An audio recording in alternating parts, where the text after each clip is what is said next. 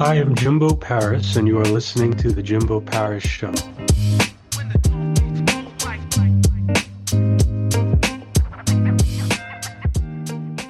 So, today we will be having Annie Larson.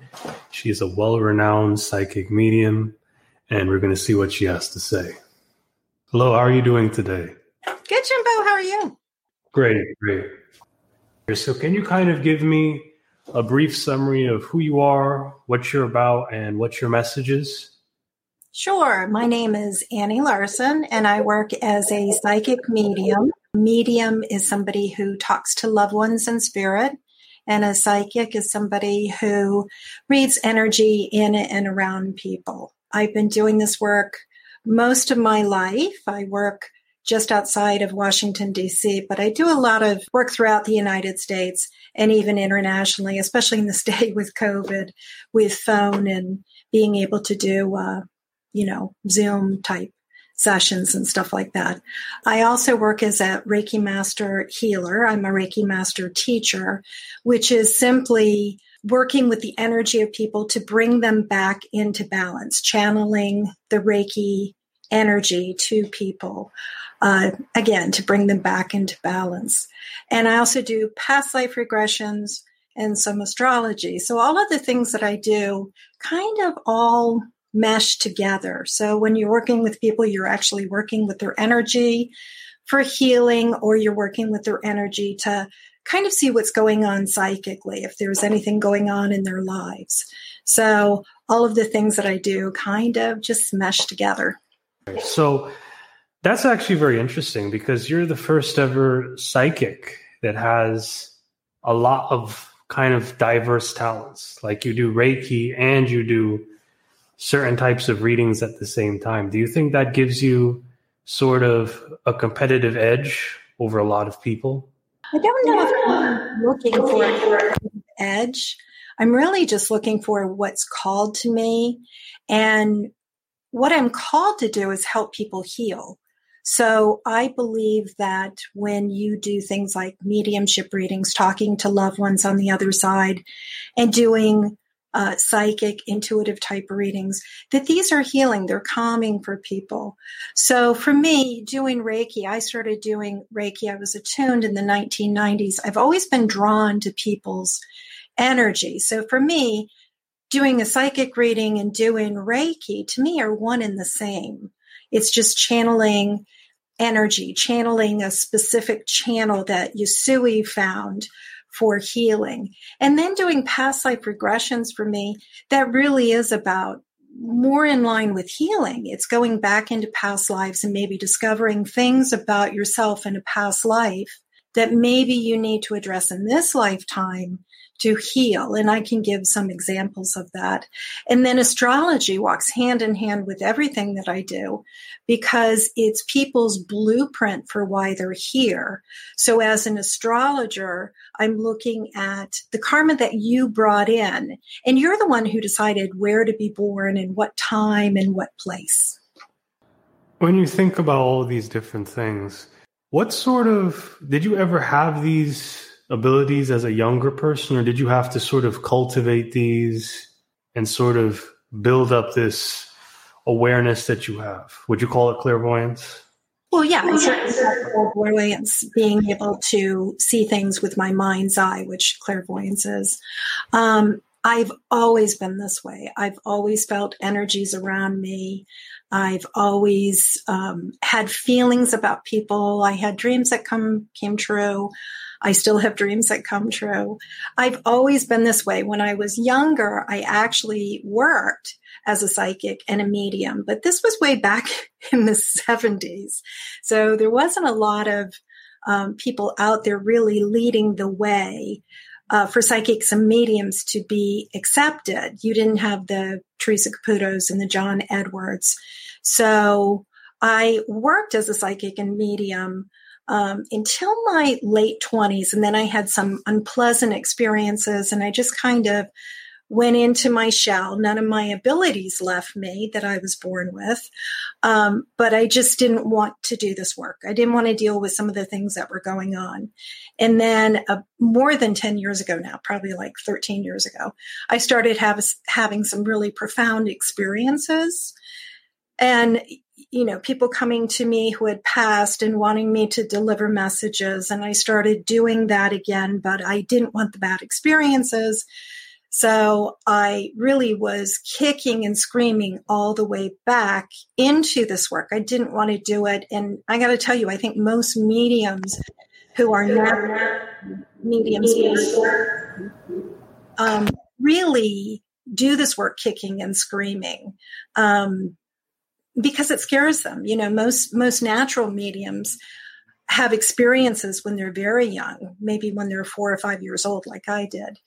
And so it's difficult to do this work. That's what I think one of the things I try to address with people is how difficult of work it is. One, because you're dealing with with people's hearts and you're dealing with their emotions and you want to be very kind and gentle with them. Um, you know, sometimes it's their most vulnerable time.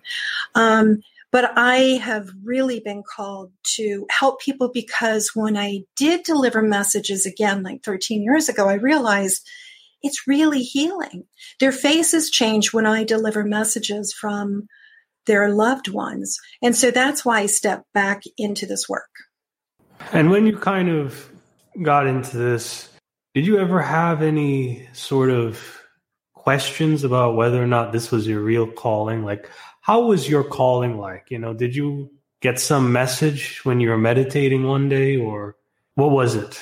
No, again, at a very young age, when I had spirit come to me when I was like five years old and started having those encounters. And I actually held my first seance when I was 10 years old. I was really called to working with spirit and doing psychic work too, intuitive work, because I had, I can sit next to somebody and tell them a lot about themselves. And it just comes in, it always has. Now, when I came back into this work about 13 years ago, a lot had changed since I was in my late 20s. And there were a lot of people who were teaching and, and helping. So I went and did a lot of training. I train people now myself, but I did a lot of training to make sure that I was serving people in spirit as best as I could. And what motivated you to sort of serve people in spirit? I kind of don't think I had a choice. I I can't stop them from coming. I do set my boundaries, but you know, I still, I always laugh because I still sleep with the light on because when I sleep in the dark, I can wake up to a room full of spirits and they all want to talk to me and they all want to tell me their stories. And they all want to want me to deliver messages. So I don't know if I ever consciously said, wow, I want to be a medium and this is what I want to do. It was more, wow, I have these abilities and, you know, they seem a little different than most people's abilities. Most people don't speak to the dead or have these psychic experiences. And so for me, it was more like, well, what do I do with this? And so it was just a natural progression of going in and doing readings for people and then going on and doing this professionally. And again, for me, it really all centers on healing because when when somebody hears from a loved one that maybe even had something to do with taking their own life or they were murdered or they didn't know what happened. It's very very to be able to deliver a message to them. I start off with evidence first so they know who they're connected with but it's very healing hearing from your loved ones in spirit and giving them the evidence so that the client knows that it is indeed their their loved one. And when you connect with these people, what was your first ever connection with any type of spirit that really hit you the most and really told you, wow, I really can do this? It's probably like threefold for me. Um, when uh, when I was very young, I lived in England, and I'm from a enormous family, and my dad was in the military, and they didn't have base housing in England for all of us, so they put us up in a monastery, and it was a, a monastery that was built in the ninth century. I was probably two or three years old when we lived there, and I remember feeling and seeing things, but I don't know that I consciously said, oh, that's a spirit, or, you know, that's not like my mom and dad, that's not like my siblings. But there was an awareness that things were around me, but I don't think I could verbalize that. And then when I was a little bit older, probably around age five, I come from a family that also has this interest and and some in my family are very talented mediums too. They they're not working though. And so my sister had um, just come from a seance. She's about uh, 10 years older than I am. And she had just come from a seance with her friends. And in this seance, it said that spirit would visit her. So she came home and woke me up and said, Hey, can you come in my room and sleep with me? Because I'm supposed to have this spirit visit me. I'm five, six years old. And I'm like, sure, why not? So we get into bed and this overwhelming, horrible, sweet perfume fills the room. And I said to my sister, wow, you really smell bad. that perfume is awful. And I hate smells to begin with. And she said, I'm not wearing any perfume. And I went, ooh. And in the corner of the room, there was a woman who was sitting, a spirit. And I could see her in my mind's eye, and she started moving towards us. And so I just hunkered down with my sister and, you know, told this spirit to go away. But I was happy at the same time because I think then I was starting to connect that there's spirits. I'm having experiences. Maybe those things in England were spirits too. And then, you know, fast forward a little bit more. I've always had dreams that are, that are very prophetic. They come true. I've always been that way. So I started having a lot of psychic experiences that I would share, knowing things that were going to happen. And this led me to an interest in the quote unquote occult.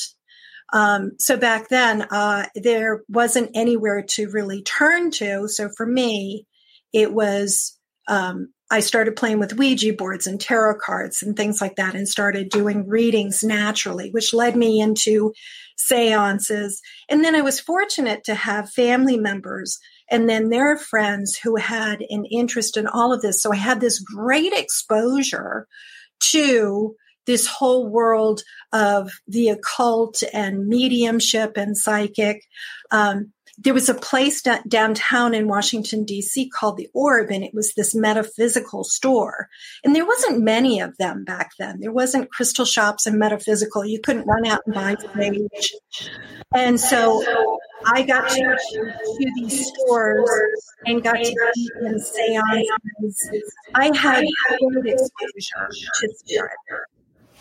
and that is very cool because uh, if you're out a family of mediums, then you're probably very familiar with those old school kind of medium rituals, you know, where they had the ectoplasm coming out of their mouths and that's complete- exactly what we did.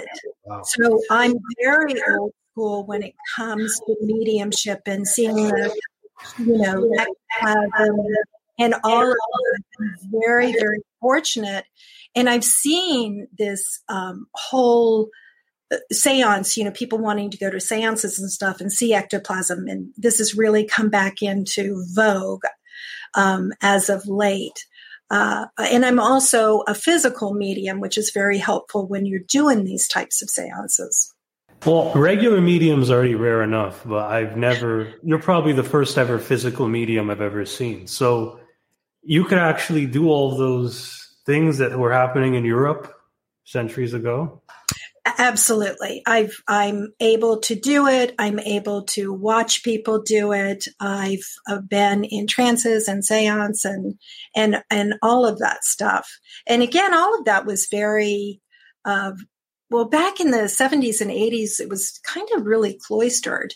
People didn't I don't know, they kind of turned away from it. But I think the 60s had helped bring in, you know, the whole new age wave. So I think people started accepting this more.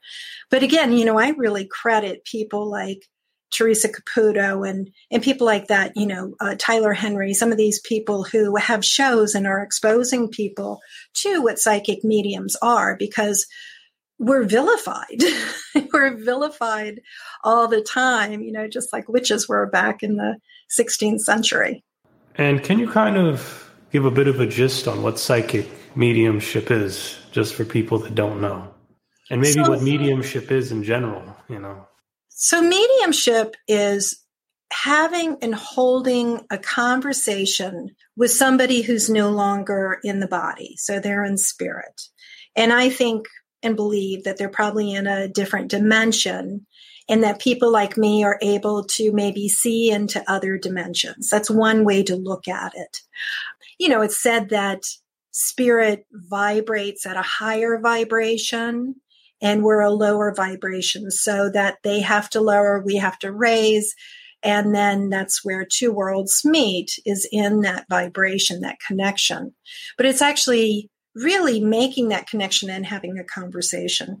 Psychic information is just about reading people, what's going on in their lives now, maybe some stuff that happened in their past, and then maybe some things that might be coming up. I do believe in free will. So I may have a sense of things coming up, but you know, if somebody hears something that they don't want to do in the future, they're not going to do it. So that's where free will comes in but it's just kind of getting that sense around them, including things like relationships and maybe, you know, health things that are, are around or maybe coming up, things of that nature. It's just kind of reading the energy and spirit can also give that information. So when I'm doing mediumship and I have your mother here, you know, your mom may be saying, Hey, by the way, you're getting married, or by the way, I have, you know, your child here with me. You're going to have a baby in whatever months.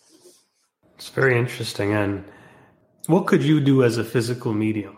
So, physical mediumship, it said that physical mediums are born, and those are the ones who really have things move around them.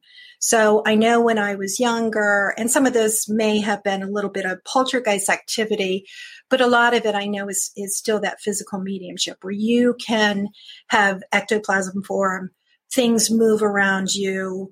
It's physical. There's physical manifestations of your abilities. So that's what in physical mediums are very rare. If you look at the show, The Dead Files, Amy, who does that show, is the only physical medium that I know is a physical medium on television. So they're very, very rare, but physical mediums also help other mediums too. They kind of help energize and, and spark other mediums. How, like, how do you get into sort of a seance? Like, how do you practice that type of ritual? Do you just bring people over and turn off the lights and stuff just happens? Um, it's bit more than that, but yeah, you have the gist of it. Sometimes I'll hold seance for people. Sometimes I'll have seance, you know, for myself and my friends. Sometimes I go to spiritualist or metaphysical churches and they hold seance. So there's all kinds of different ways that you hold seance, but typically you're going to want to have ectoplasm form and you're going to want to have the spirit box form so that spirit can speak. And so you have to set up the foundation uh, for having that type of seance. And um, there's a, a, movie, and in fact, you had a guest on who um, studies mediums. I don't know if they are a medium, but the sh- the movie, I think it's Afterlife that was just on Netflix. They actually show some of the things in setting up for a physical mediumship, a, a seance type. so if you were listening to my last show, you're like, oh, I'm a physical medium. You know, that's great. And when you're preparing these seances now, what were the first thoughts that just came to your mind when you were doing that? I'm just wondering, you know, mentally, maybe emotionally, how you were feeling. It must have been a bit different, you know doing seances now or seances when I was young? When it was young, maybe your first ever seance, like what was going through your mind? So I can tell you the story. Um, I it was 1970. I was 10 years old, and there was a show called Alias Smith and Jones. And I you you probably don't remember any of this. You have to be old enough. But uh, there was a show, and that one of the main characters. It was kind of modeled after Butch Cassidy and the Sundance Kid because that was a really popular movie. So they did a show, and the main character was Pete Duel. I loved the show. I thought it was fun. Well, unfortunately, on New Year's um, New Year's Eve or early New Year's Day of 1970, he took his own life. And so New Year's Eve, I decided to have a seance and call him in. And that's exactly what me and my friends did. So we took a picture of him from the newspaper and put it on the bed and darken the room and all the things that I had done with uh, my sister and her friends um, you know, doing seances and stuff, and just kind of asked him to show up and stuff. And uh, so there was physical pinging in the room. It sounds like people, you know, knocking all around the room. And then in the mirror, you'll start seeing lights and orbs and stuff. So we started seeing that. And then I think one of the funniest things that happened, there were all these bottles that were on the windowsill. Like back in the day, bottles were fun to collect, I guess, and they were on the windowsill all the bottles crashed together and fell to the floor. Nobody was near the bottles. No, there was no sonic booms. There wasn't anything that could have caused that. So when that happened and the bottles shattered to the floor, we all just screamed and ran out of the room. Yeah, that sounds quite realistic right there towards the end. When you started to do this more, did it ever feel regular for you to just speak to people that have passed? Were you ever worried that they may not have wanted to be spoken to at all? Have you ever gotten experiences? What are the different types of uh let me kind of fix this question up a bit. What are kind of the different experiences you have with different spirits? Do you have different labels for the different spirits you interact with? So, mediumship is talking to a loved one who used to be on earth and is no longer in the body. So they have left the body and they're back in spirit. That's who I'm talking to. That's true mediumship. If people are talking to spirit guides or ascended masters or any of that, that's not technically mediumship. It's maybe channeling somebody or talking to your spirit guide. I don't tell people they're spirit guides. I don't tell people who their helpers are, who their ascended masters are. I'll take them through a meditation to maybe meet them, but that's not for anyone to tell people who they are. At least I, you know, that's my belief system. But true mediumships, when when you get into mediums, it's someone is has booked with you or you've run into somebody and you're reading for them and you are reading a person who used to live on earth. So I hope that kind of clears things up. That's evidential mediumship or mental mediumship. In in Europe, we call it uh, mental mediumship, and in the United States, we call it evidential mediumship.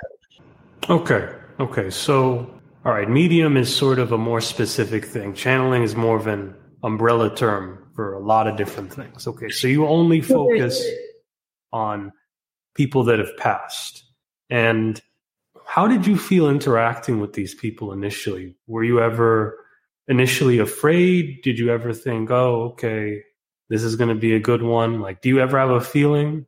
Like, I yeah. don't think you would want to do, you know, a seance with maybe, you know, somebody that may have a criminal record. It's interesting.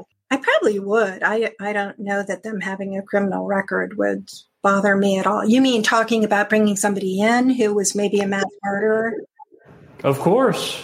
No, I won't do that. Yeah, you're absolutely right. I believe that I believe there's evil, just like I believe there's good. And sometimes, and I do get some spirits that are like that and play games. I can give you an example though, because it was really helpful.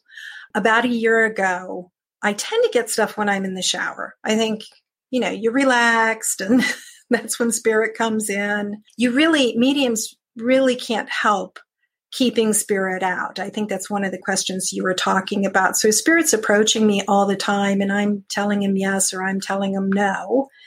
So I was taking a shower, getting ready for my readings, and I stepped out of the shower. I had a towel around me, and I had a spirit grab and lift up my towel in a provocative way, and it made me so angry because it crosses boundaries with me. You know, uh, mediums get touched and stuff. It's one of the one of the clairs, but it's got to be with permission. There's got to be respect there. So when he did that, I knew right away that it was for my next reading. And so I got kind of a download. So this person had kidnapped and sexually assaulted somebody and he was in spirit. So when I when I got to the session, I said I said, "Are you ready to hear this? I have somebody you may not want to hear from, but he's coming through because he wants forgiveness." So she said, "Go ahead and share it." Well, and I told her, I said, "He presents himself as Freddy Krueger, and I know that he kidnapped and raped and hurt somebody terribly." Well, it turns out it was her sister. And her sister had never seen her assailant. And so for the rest of her life, this had happened like 20 years ago, maybe more. She was always afraid because she didn't know who her assailant was. And it's even more interesting because she called her assailant Freddy Krueger. So this, this person who hurt somebody so badly was coming through and asking for forgiveness. And I told my client, I said, look, you know, I hope you share this with your sister. She doesn't have to forgive him. She doesn't have to do anything. But the nice part is she can rest assured that her assailant, Freddy Krueger, is dead. He's on the other side and he can never harm her physically in this world again. So that's an instance where I'll allow somebody who was a criminal because it really made me mad what he did but it was really profound to share with my client and the healing that that brought in.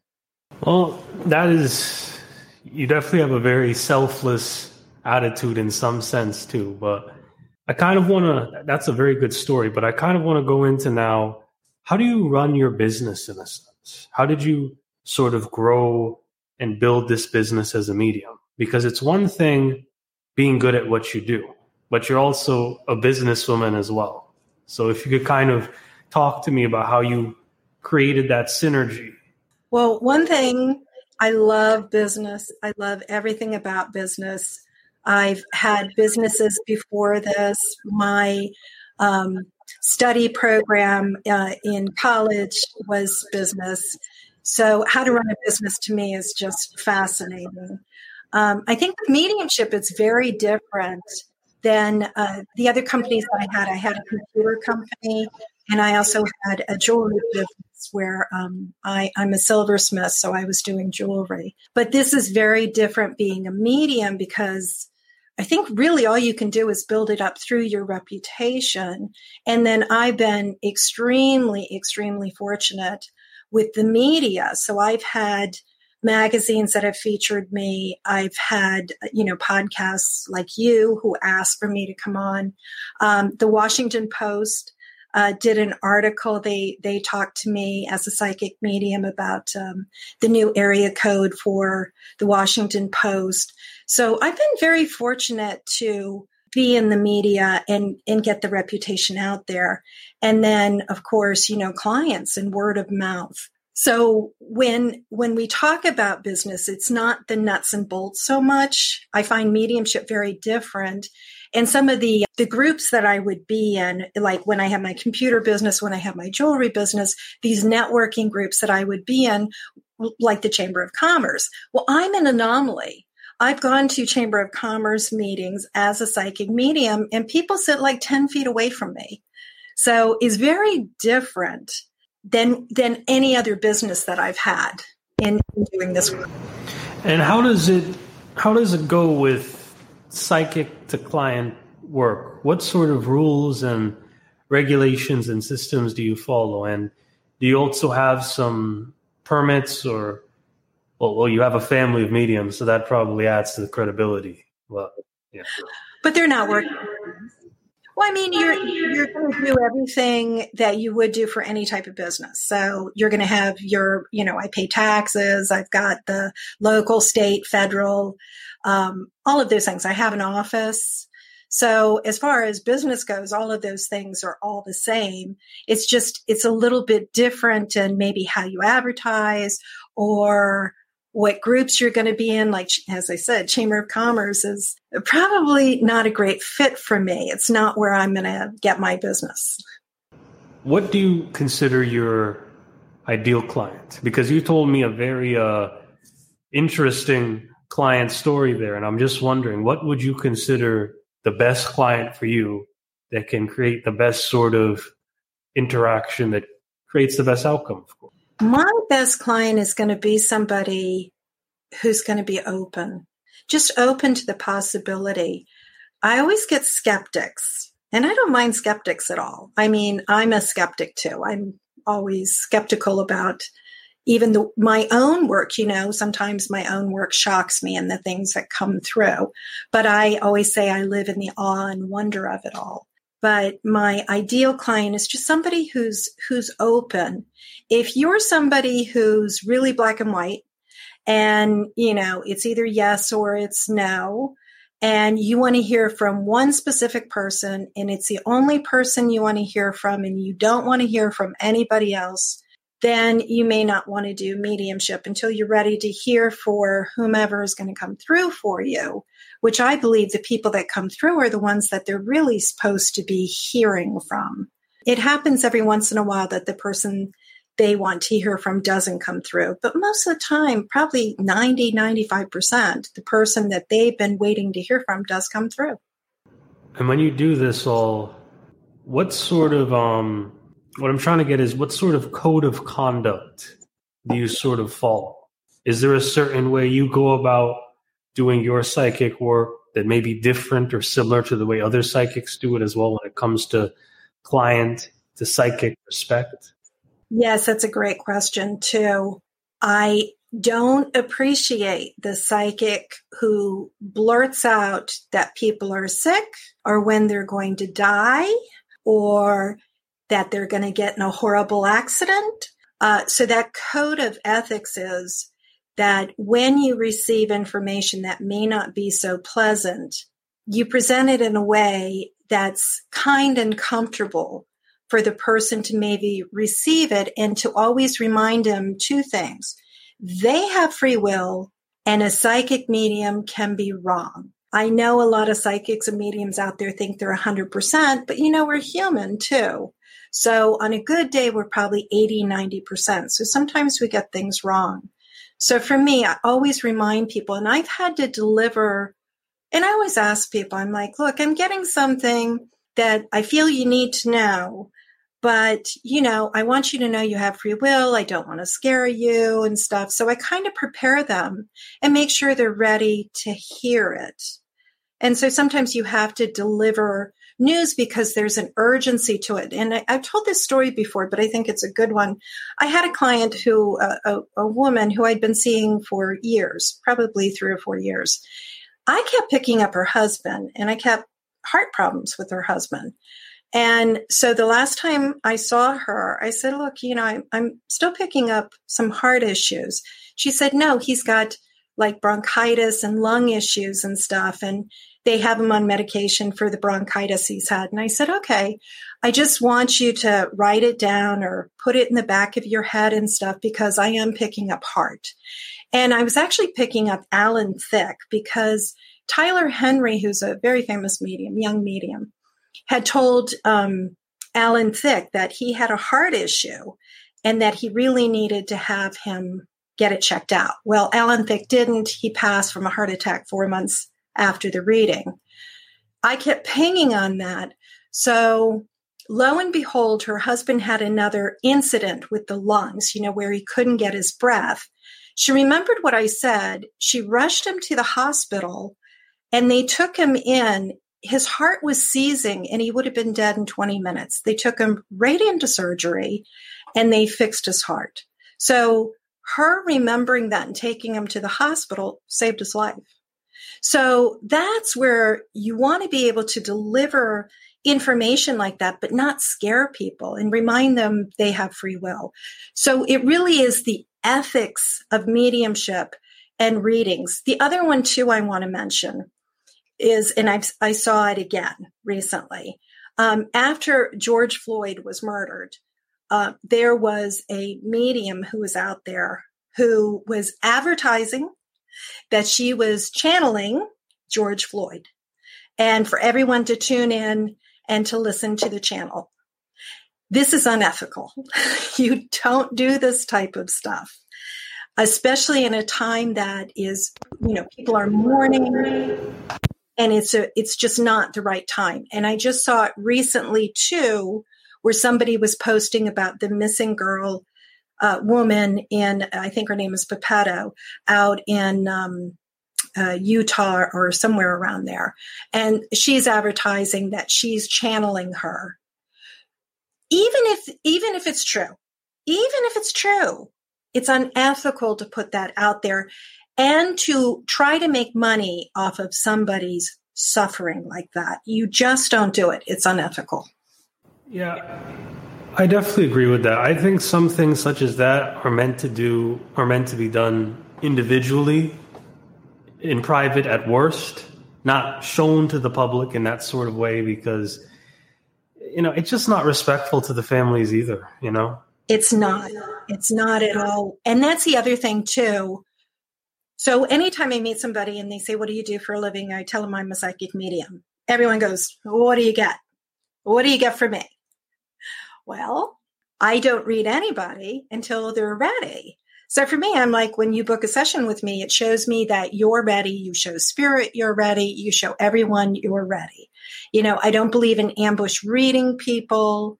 Even if I get things for them, I never share because are they ready to receive? If they're ready to receive and they want to hear things, they'd seek out a medium just like you know george floyd's family. If they wanted to hear from him if they have that belief system right because not everybody believes in mediums they're going to get in touch with a medium to reach out and to hear from their son.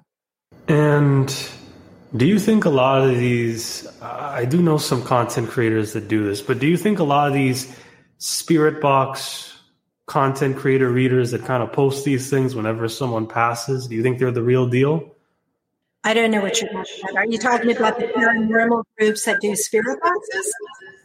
Yeah, whenever someone passes away that's famous. I don't know. I, I certainly believe the possibility is there. You're able to connect really with anyone on the other side, you know, after they're passed, if you really want to connect with them. I'm not so sure about spirit boxes. I do paranormal investigations, but I'm the equipment. you know, the medium's the equipment. So I don't really use anything but my camera and, and me. So I'm I'm just not as familiar with people tapping into famous people with spirit boxes. No, well, I trust the concept of mediumship. I just don't trust the people. That's what I'm trying to say. Yeah, I don't think you got that. Yeah. I, you know, I think you're always going to have the good and the bad in every industry. You're always going to have people who just are unethical or they want to make money or you know whatever. I think it, it's going to happen in any industry that you have. So there's always good and bad. So my advice is you know always do your research. Do your research on who you're going to have a reading with. They should have a pretty good reputation out there. Well this falls in line with another one.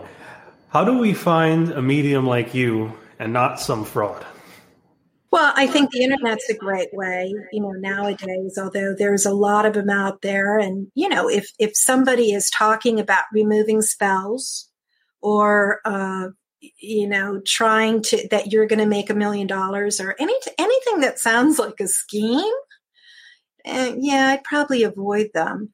Most mediums have a reputation and, and word of mouth, like it gets around. And that's probably one of the main ways that people find me is through clients. Um, people have always found me too, like on social media. I do posts and stuff. So people can kind of get to know the person. Most people, and I really believe this is how spirit works, when people are seeking out a medium, I think spirit helps them find the medium. So they go through and they do their searches there, or they ask friends or however they go about trying to find a medium. As a matter of fact, I have a blog about it too that kind of talks about, you know, social media and connecting with others and stuff, connecting with your network to see if there's somebody out there. But um, I do believe in in in checking them out. Check out their social media, check out their testimonials, check out everywhere. Where are they? I mean, for me, like I've been in magazines, I've been on podcasts. People can listen to my podcast and kind of see what I'm like. So I believe that spirit brings people together, brings the medium with the client. Most times when I get a client, they're like, I just knew when I saw a picture of you, I knew you were the one. They're using their own intuition, I think spirit, their own, their own families guiding them. And I think it's a great connection then because I've always found I have so much in common. Like we may all have the same size family or have the same number of brothers or have some of the same life experiences. And so spirit can use me to say, Hey, these are the things that happened in your life. So share these things. That way it's very easy for me to connect with them and tell them about what spirit's saying or psychically. And what type of advice would you give to your younger self to get yourself to here, where you are right now? Well, I would. Uh, I've always trusted my intuition, so that would be the the big one. So I would, you know, probably emphasize even more to trust my intuition, but also to, you know, follow what my heart says, follow what I'm supposed to be doing and what my heart says and to not worry about what everyone else is out there thinking. And how do you actually go about that? How do you go about listening to your intuition? Because I think a lot of times intuition is sort of the key to a lot of these psychic abilities. How does one sort of tap into that? I absolutely agree. And when I teach, I start everybody off with a class on intuition and then move them into psychic and then move them into mediumship if they're called to it. Trusting your intuition. So when you get goosebumps, notice when you get goosebumps. I call them truth bumps. It's your body, your intuition trying to tell you something's going on when the hair raises on the back of your neck, it's your intuition telling you that you probably are in danger. You know, look at some of the physical signs of your body, which I don't think we really have that mind body spirit connection. We seem to be very disconnected in the United States. But I think listening to your body, and then we all have that inner voice that says, you know what? You really should call you really should call. You should do it right now. Make that telephone call. And in your mind, you go, nope, I'm not going to do it. Nope, I'm not going to do it. But just allowing that intuition to come through because it's telling you what to do. The other one, too, for me is dreams. Like, listen to your dreams analyze them every morning. What are your dreams trying to tell you? Where are they trying to lead you? What does it mean to you? And if you don't know, talk to somebody about your dreams. They're so prophetic. And it's your own self trying to lead yourself.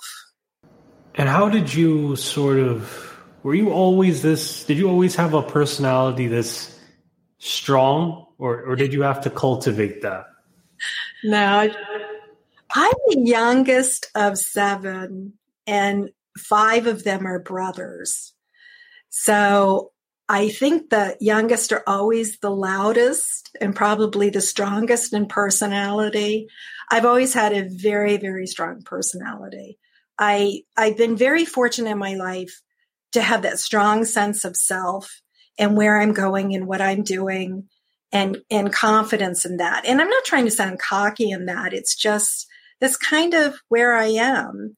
And, you know, I think that was cultivated a lot through my mom, who was a really, really strong person. So I admired that about my mom. She could be, she could be a real piece of work too, but uh, she had this very, very strong personality. that was modeled for me. I always said that if my mother was born in this time, she would be the head of some Fortune 500 company.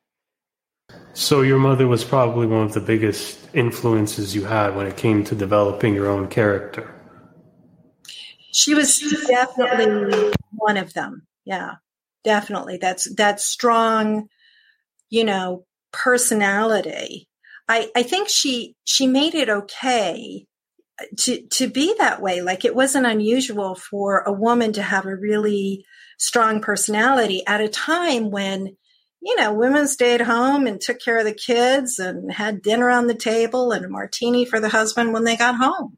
So she had to you know kind of walk walk the line.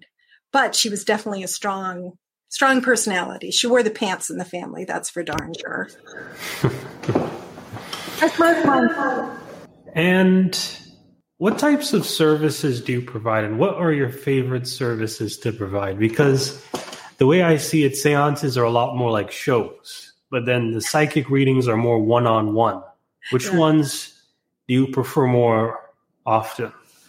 I'm somebody who likes a nice mix. So seances, I really don't offer seances. It's not something that I do that it really is private and personal.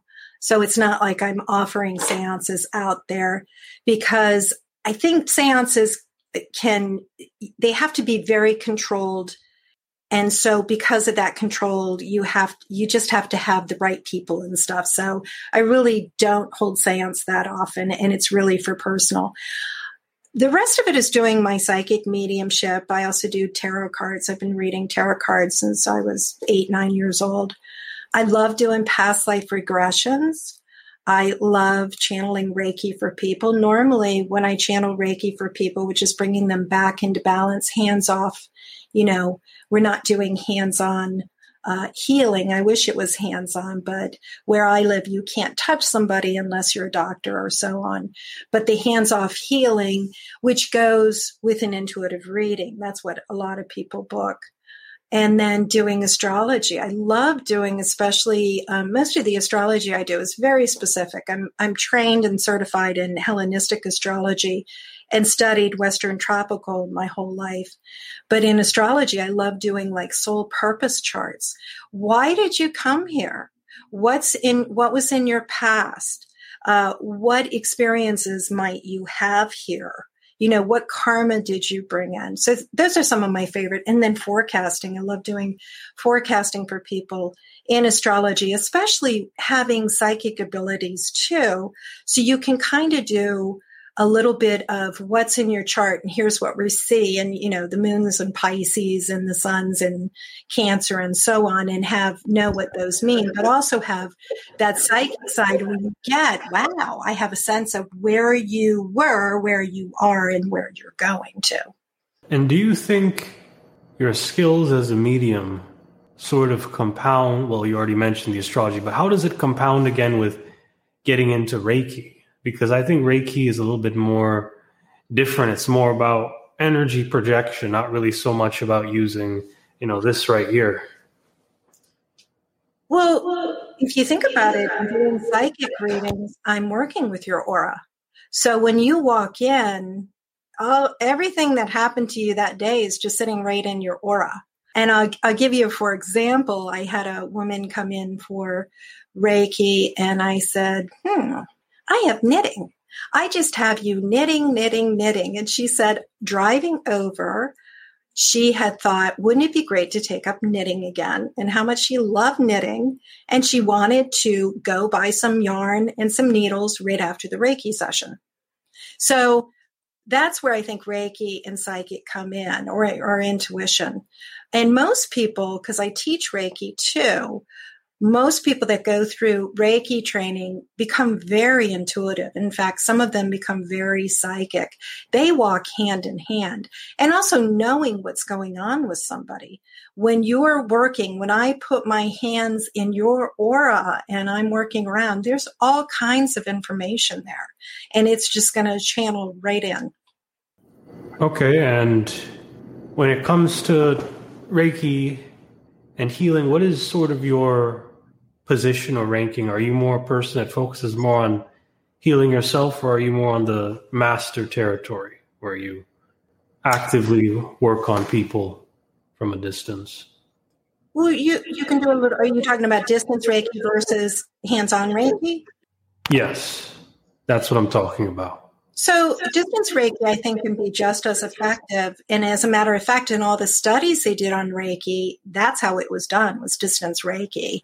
A lot of those studies are on my website too, with some links to um, some of the different places like uh, Johns Hopkins and stuff that did these studies. But they did studies like on um, uh, in in utero uh, to do healing on babies in the womb. So it was definitely distance Reiki. For me, it's just channeling is channeling because we know in Reiki you can channel it forward, you can channel it backward.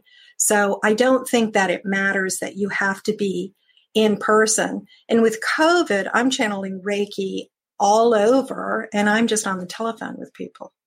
Does that answer? Yeah, that definitely answers the question. And when we go into channeling Reiki, are you actually pushing your energy into someone else or are you more correcting the energy in someone's body? Okay. So I'm not using my own energy because that would deplete me. So what I'm doing is I'm channeling the energy of Reiki. I kind of liken it to Star Wars.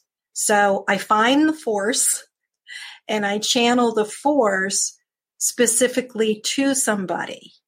Now, for me, I don't really think I'm doing anything. What I feel is I'm holding space for them to come back into balance and to heal themselves. So it really is about, you know, when we talk about dis-ease, anytime there's disease present, it's because your body is out of balance. So if you can make those corrections, if you can bring the body back into balance through the chakras, through your aura, working with your aura, working with your chakras or your client's chakras, that's how you can help bring it back into balance. And I really believe that people work on them their own selves.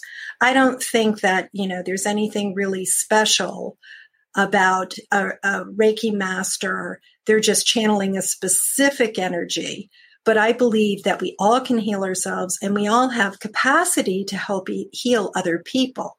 And if you look at this in physics, we can look at the quantum entanglement. Have you ever seen a prayer chain where somebody's sick and they're like, you know, let's all bring prayers, and then the person miraculously gets better. And I think it's because of that quantum entanglement of everyone putting their focus on that person to come back into balance. So, okay, so what I'm getting here is this Reiki is more of a, it's a separate force, and you're sort of like a Channel. a conductor, and you're kind of guiding it. Okay. Yes. All right. And I'll liken it. I think this is the easiest one. When you walk into a Starbucks, wherever you go, or you come to somebody's house, you're like, "Hey, what's your Wi-Fi password?" Right? I want to get on your Wi-Fi. Reiki's Wi Fi. So, hey, uh, so I train people and I've been trained to tap into that Wi Fi. And then you don't see it, hear it, touch it, right? You can't, you can't qualify or quantify Wi Fi, can you? No. So then I'm just taking that Wi Fi and saying, hey, put it, put it right here on this person wherever they're having issues. Maybe their right knee is killing them. So I'm like, okay, let's take all that energy and put it on the right knee and allow it to do what it does, which is again, I think it's bringing everything back into balance, which is really the cure, staying in balance. And when it comes to all of this, how would how does astrology sort of work in with your readings in a sense? Do you sort of do you think astrology can somehow supplement your readings at times where you won't even have to do your readings at all? Because I sort of see astrology like palm reading in a sense. You know, it's sort of it's a science and it's more knowledge based to the point where you don't really need to use psychic abilities too much. Um, I know a lot of astrologers who are not psychics.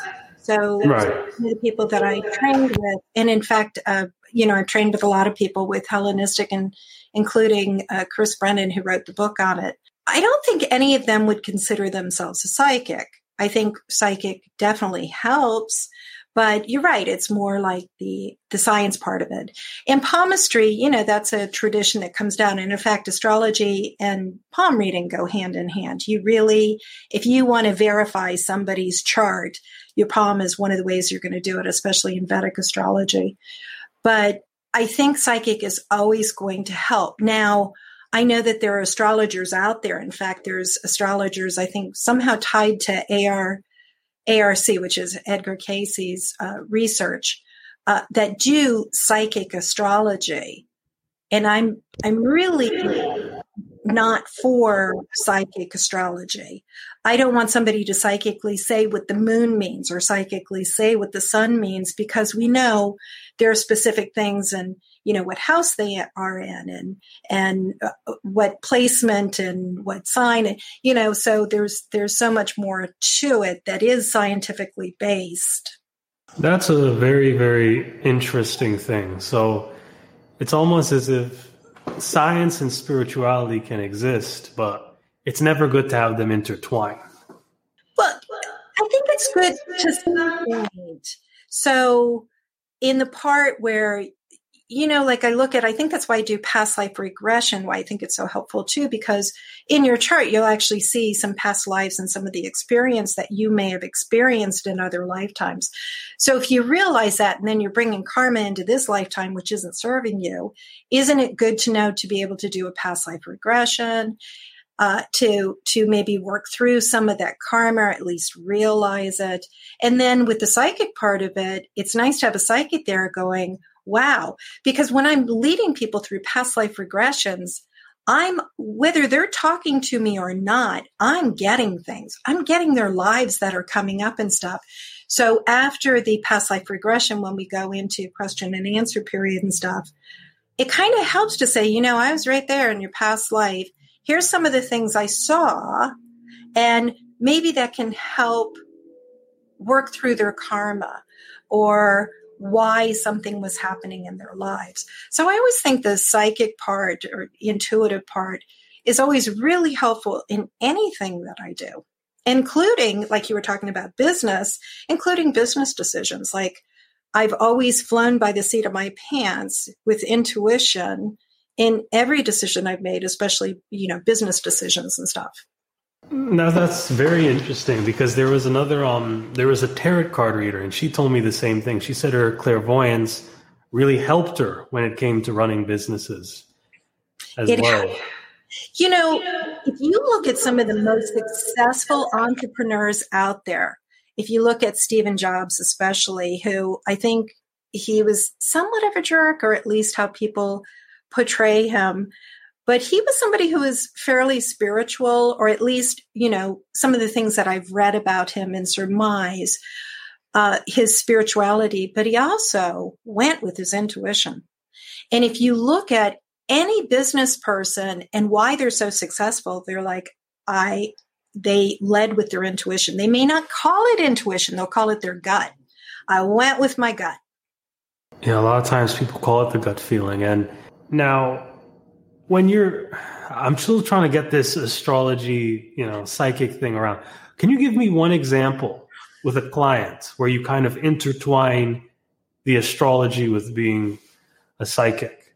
Do you just yeah, do that I, naturally with your readings or? I, I, do it naturally and i think that's what people really expect from, from when they're doing a reading with me.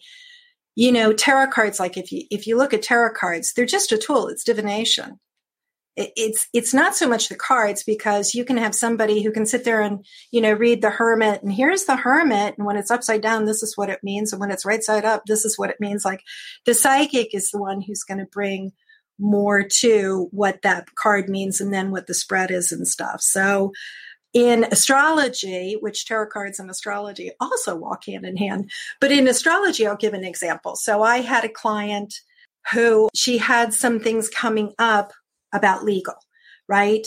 that that there were things in her chart that were showing that she was going to have some legal issues.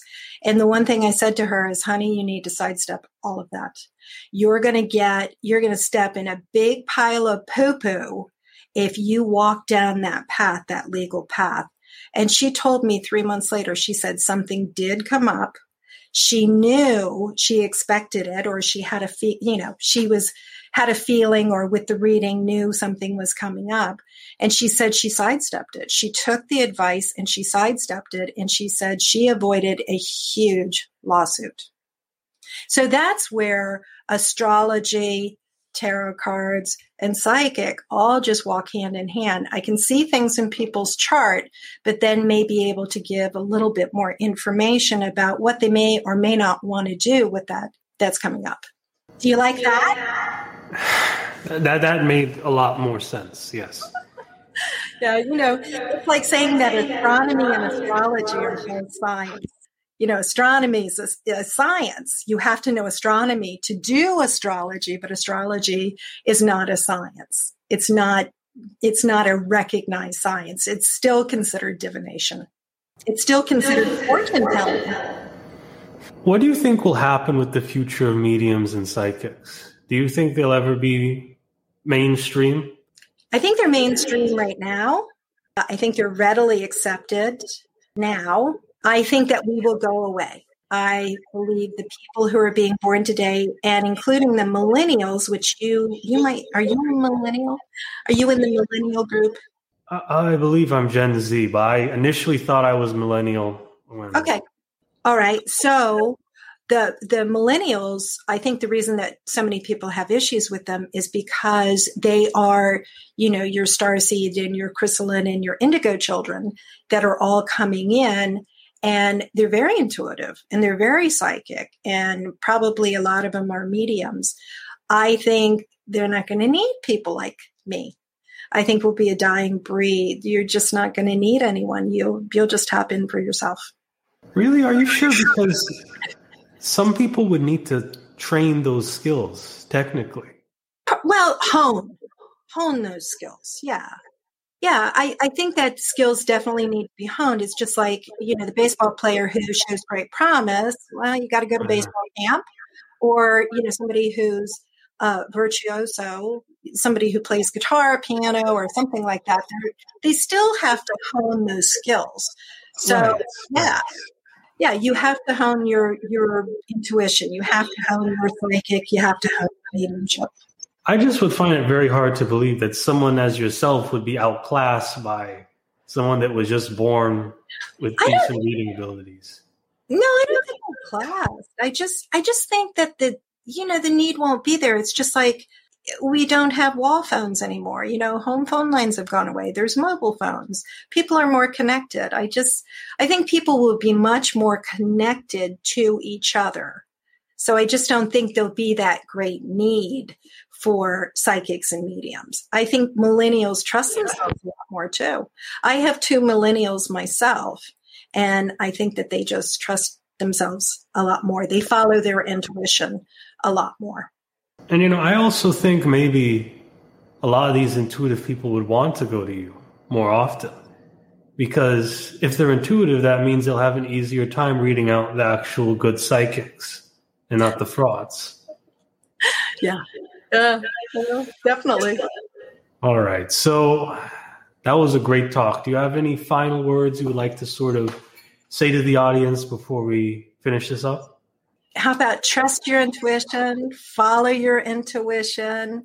It'll never lead you wrong. You just have to learn how to trust it as though it's your best friend. All right. I'm Jimbo Paris, and this is the Jimbo Paris Show. Thanks again, guys. All right, we're out. Thank you. Thank you for listening to the Jimbo Paris Show.